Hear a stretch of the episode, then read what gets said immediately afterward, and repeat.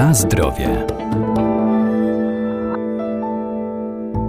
Dzięki bogatej zawartości wielu cennych składników zioła i rośliny zielarskie mają od lat szerokie zastosowanie w medycynie ludowej czy w przemyśle kosmetycznym. Miłożąb japoński poprawia pamięć i koncentrację, usprawnia przepływ krwi i chroni układ nerwowy. Jest uznawany za symbol wytrzymałości, odporności i długiego życia.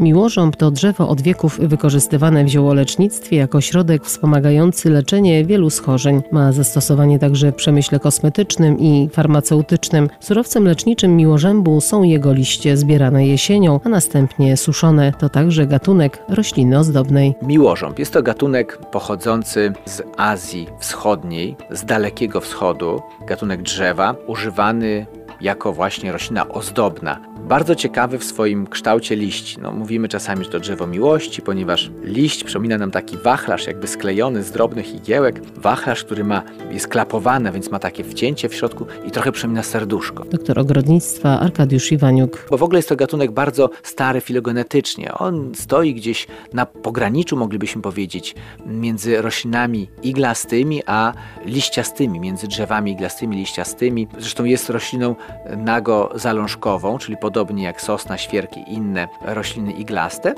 Natomiast ma właśnie już typowe, czy powiedzmy jeszcze nie takie typowe, ale jednak liście. Jako roślina ozdobna, jako drzewo ozdobne sprawdza się dobrze w miastach, bo znosi i okresy takie suszy i zapylenie, więc jest dosyć odporny. Jednocześnie korona tego miłożębu nie sprawia kłopotów. On rośnie relatywnie wolno, tworzy wyraźny przewodnik, a więc te konary boczne są nieco mniejsze, więc jest mniejsze ryzyko, że coś tam się odłamie, spadnie, czy na samochód, czy zabrudzi nam okolice. No jest ładnym drzewem. Rzeczywiście ma ciekawy pokrój, te interesujące, przyjemne liście. Dosyć długo zielone i jeszcze ma ciekawą korę, bo taką dosyć miękką. Można palcem przycisnąć, zdawałoby się drzewo już starsze i ta kora się ugina, więc tak troszeczkę taka korkowa kora, przyjemna w dotyku. No ale chcemy też popatrzeć na ten miłożąb jako gatunek zielarski, leczniczy.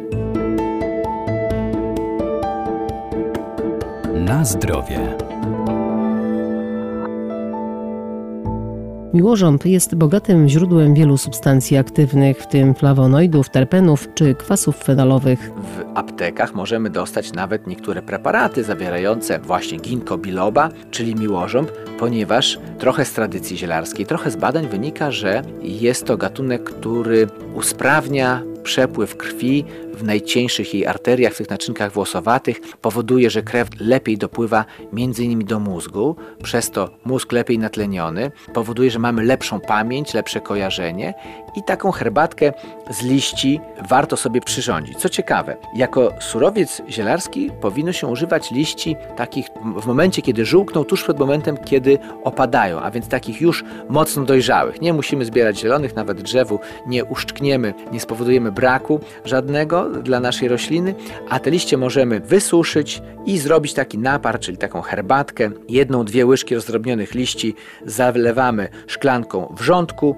odczekujemy 5-7 minut, czyli taka klasyczna herbata i możemy ją sobie pić. Można oczywiście też zrobić taką inną metodą, że poczekać trochę dłużej, tak, i wtedy nie musi być tak wysoka temperatura i pijemy dwa razy dziennie, mniej więcej po szklance naparu. Sam smak tej herbaty nie jest może rewelacyjny, żeby była łatwiejsza do przyswojenia, to dobrze doprawić ją na przykład cytryną, czy tym, co akurat lubimy, ale można będzie sprawdzić po dwóch, trzech tygodniach, czy rzeczywiście nasze zmysły się poprawiły, czy nasze zapamiętywanie jest lepsze. No, bylebyśmy pamiętali o piciu samego naparu, to później i z pamięcią będzie lepiej. Każde suszenie powinno być przeprowadzone przede wszystkim bez dostępu słońca, czyli nie na słońcu. Nie może być to bezpośrednie promieniowanie, bo ono niestety niszczy te substancje czynne, jak i też temperatura suszenia nie może być wysoka, a więc zwykle w takim powietrzu niezbyt gorącym, ciepłym powietrzu, suchym i w lekkim przewiewie.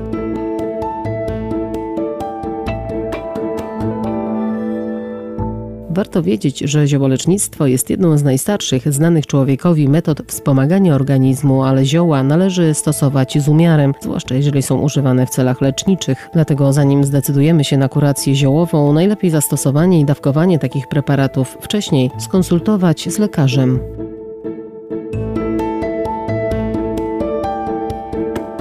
Na zdrowie.